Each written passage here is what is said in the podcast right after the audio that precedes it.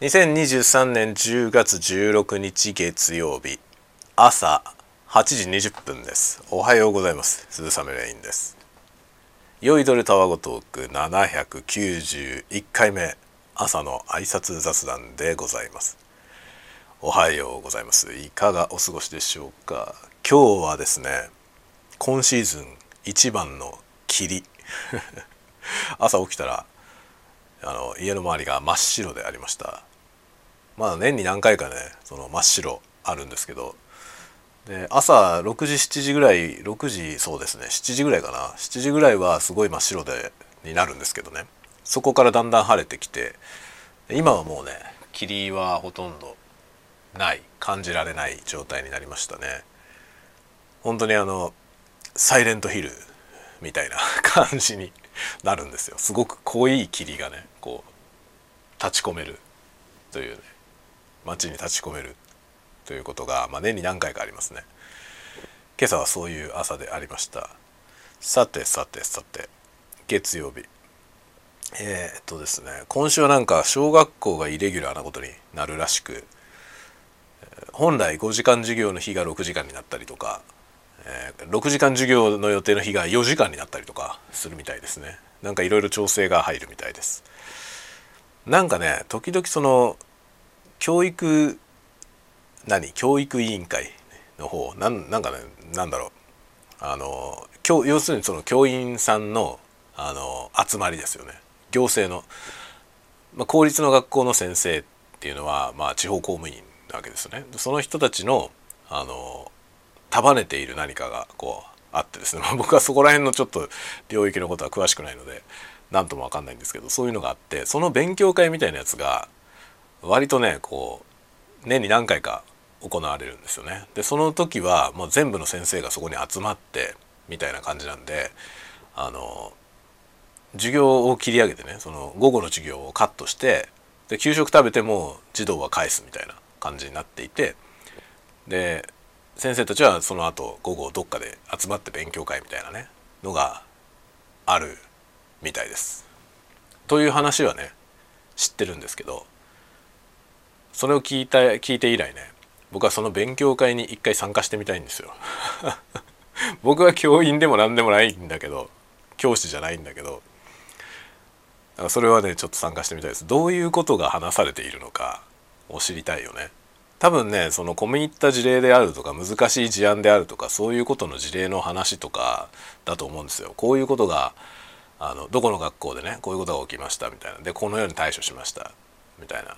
でその意見交換みたいなことするんじゃないかなと思ってるんですけど情報交換とかね、まあ、今結構その難しい事案って起きがちなのでそういう時にあの先生たちがどうしていけばいいのかっていうのをねその認識の共通化というかあとはなんかその対策のね対応の、まあ、うまくいった例うまくいかない例みたいなのを共有することで全体のその対処をね改善していこうみたいなことだと思うんですよ。そういう話し合いをしてるんじゃないかなと。と勝手に想像してるんですけど。そこにね一回参加してみたいよね。もちろん参加できませんよそんな。僕なんか教員免許も持ってないから。教師ですらないしね。全く免許も持ってないし。その教育課程みたいなものは一切勉強したことがないんで。ですけど教育ということにはとても興味があるんでなんかそういう先生方とねそういう話をするのは楽しいですよね。ちょっとね気になるんですよ。その先生たちの勉強会っていうやつ。行ってみたいですね。なんかそういうのって興味あるよね。その全く知らない業界のその業界内の勉強会みたいなものってさ。とても興味ないですか。そういうのがねどんな話がされてるんだろうと思うわけですよ。まあ多分いろんな領域においてねそういうことってあると思うんですよね。そのえー、ていうのかな自社のね文化にどうしても染まりがちでしょ。でももちろんその学校っていうのは、まあ、学校単位でいろいろありますけどその公立の学校はあの基本的に先生はこう持ち回りでいろんな学校に行きますよね一つの学校にずっと同じ顔ぶれがずっといるっていう状態は膠着を招くからあの入れ替えるわけですよね意図的に。でそれが定期的に行われていて小学校なんかは特にあの先生のね移動っていうのは非常に多いですけどまあああいう感じで入れ替えて入れ替えてで先生個人の先生に注目すればいろいろな学校を経験することであの経験値が上がっていきますよねその地域性によってもやっぱり違うしねその親御さんのその何て言うのかな傾向とかそういったものも地域によって異なるんですよね。例えば僕が住んでいるところはかなり郊外。まあかなり郊外というかもうほぼ田舎。もうかなり外の方なんであの住宅地でも結構こう何て言うんですかね。ゆとりのある住宅地なんですよ。住宅地が、まあ、そもそも土地があまり高くないからあの一軒一軒の家が大きいんですよね。でそれは大きい家が多いイコールお金持ちが多いってことではなくてそのお金持ちじゃなくても大きい家に住めるような地域なんですよ。その 要するに中心地からだいぶ離れてるんですよね。でそういうところに住んで、まあ、ゆっくり暮らしましょうという方向の人たちが割と多いですよね。っていうところとねその都会の学校だったりすると、まあ、ほとんどの人が賃貸に住んでいる。ほとんどの人は賃貸に住んでいてで集合住宅が多いですよね。っていうようなねそういう中で子育てをしているっていう世帯が多い。そういうところにある小学校っていうのはやっぱりその小学生の内容の傾向あくまで傾向ですよその一人一人はねもちろんパーソナルなんでその一人一人全部個性があってみんな違いますけどその全体として見た時に地域性による傾向みたいなものっていうのは、まあ、なんとなくあるんですよね。でそれが多分先生方はその移転していくことによってそれを学ぶわけですよねきっと。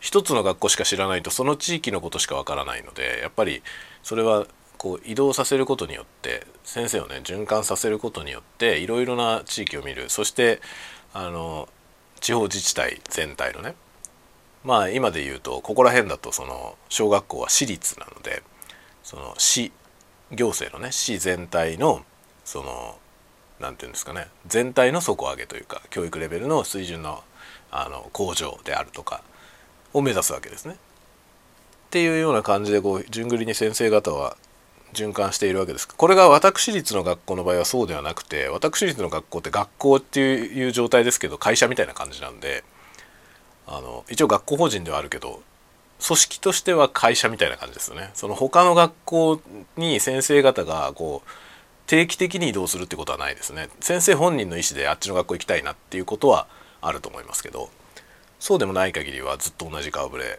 ですよね。そこは結構良し悪しだなと思いますね。僕は中学校ね中学校高校がつながってる中高一貫の私立の学校にいたんですけど中学の時ね。で僕は中学校に入学してから6年間高校を卒業するまでの6年間先生の入れ替わりはほぼありませんでしたね。新しい先生が来たことがあったぐらい新しい先生が来たっていうのは1回ありましたね。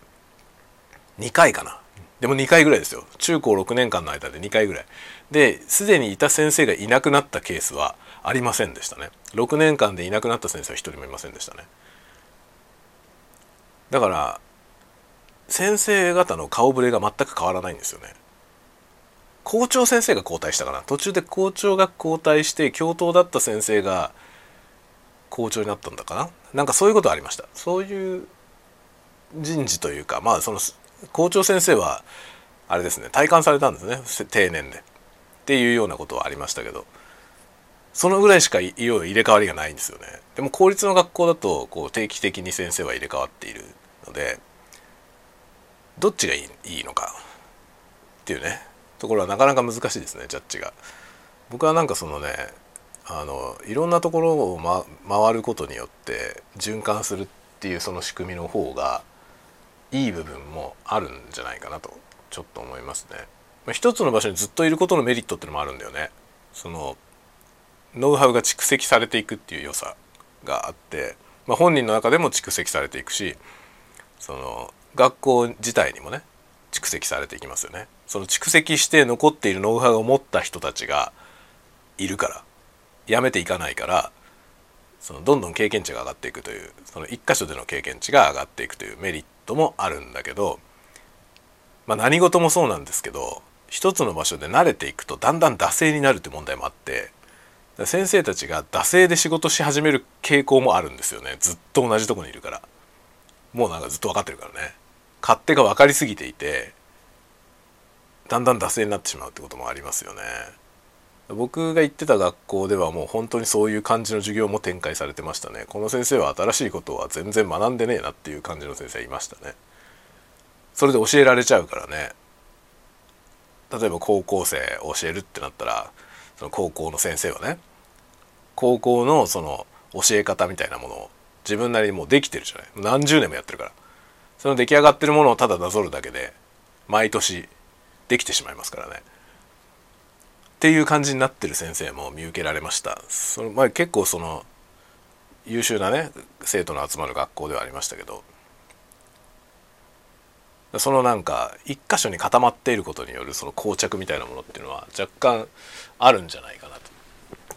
思いますね。なんで今日はこんな朝からこんな話してんの？なんで朝からこんな話してんだろうね。ちょっといきなり重い話になってますが、えー、特に意図はありません。ただ単に雑談で始めたらこうなってしまったという感じですね。で今例によってサイフォンのお湯が沸くのを待っています。いやこのねサイフォンは本当に面白くてあの僕のやつは5杯分のねコーヒー5杯分作れるサイフォンなんですけどまあちょっと大きめのマグカップで飲むから3杯分ぐらいなんですけどその5っていうね数字が書いてあるんですよ。5杯分の水はここまでですよっていうその水を入れるラインがね書いてある。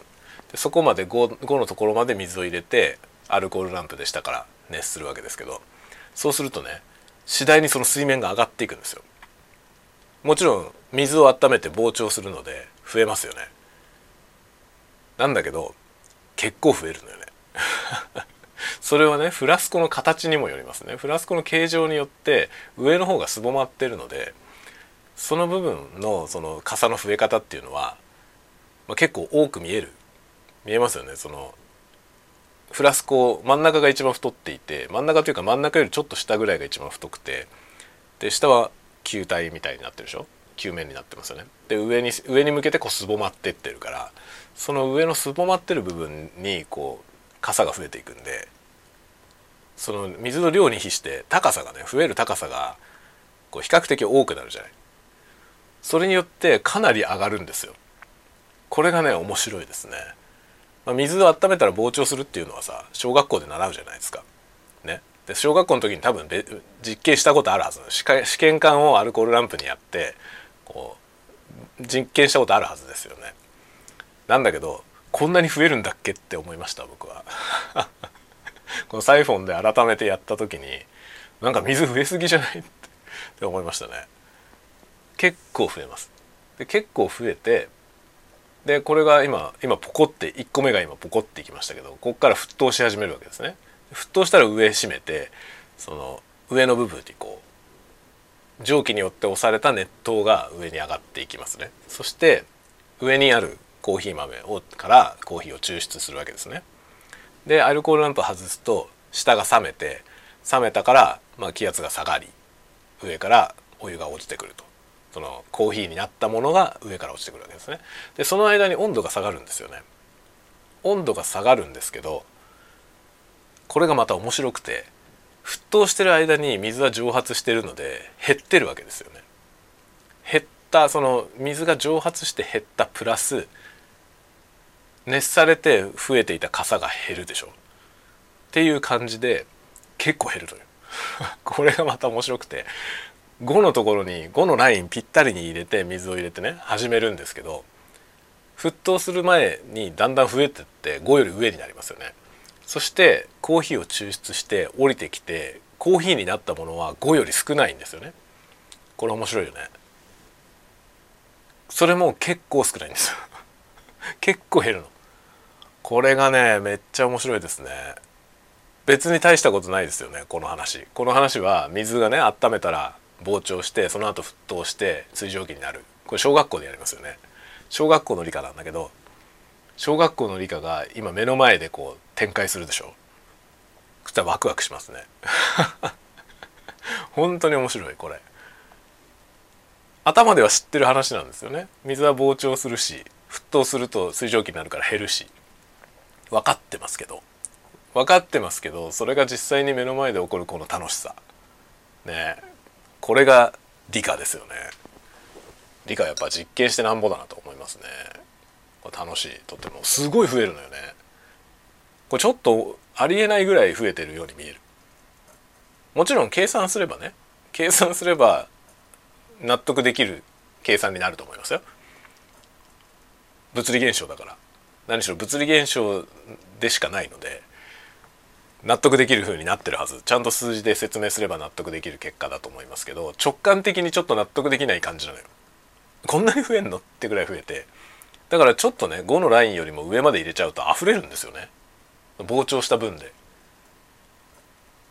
なので本当ねこの5のラインはマックスレベルでこれより上まで入れると、まあ、正しくできないっていう感じです。溢れちゃうしその水蒸気になった時にドバドバドバドバなってまあ危ないよね。で下がアルコールランプなんで吹きこぼれるとあっという間に火が消えるんですよ。でしかもアルコールランプだから濡れちゃうと次つかないんだよね。ちゃんと乾かさないと次再点火できないんでそうするとどんどんどんどん冷めちゃってその中途半端な状態のものが下に落ちちゃう。降りてきちゃうんですよ。そして失敗になるんですよね。最初の頃何回か失敗しましたそれで。今はもうねさすがに慣れたから失敗しませんけど。サイフォンね面白いよ。サイフォンでコーヒーを入れるのはまあ味とか香りとかもちろんね五択もいろいろありますよ。だけど単純に面白い。この現象を見ているのが面白いですね。理科です。まあコーヒーサイフォンって実験器具だよね。あのコーヒーサイフォンだと思って見てるからあのカフェの設備みたいな感じがするけどよくよく考えてみたらこれは実験器具で理科室にあってもおかしくない感じのもんだよね。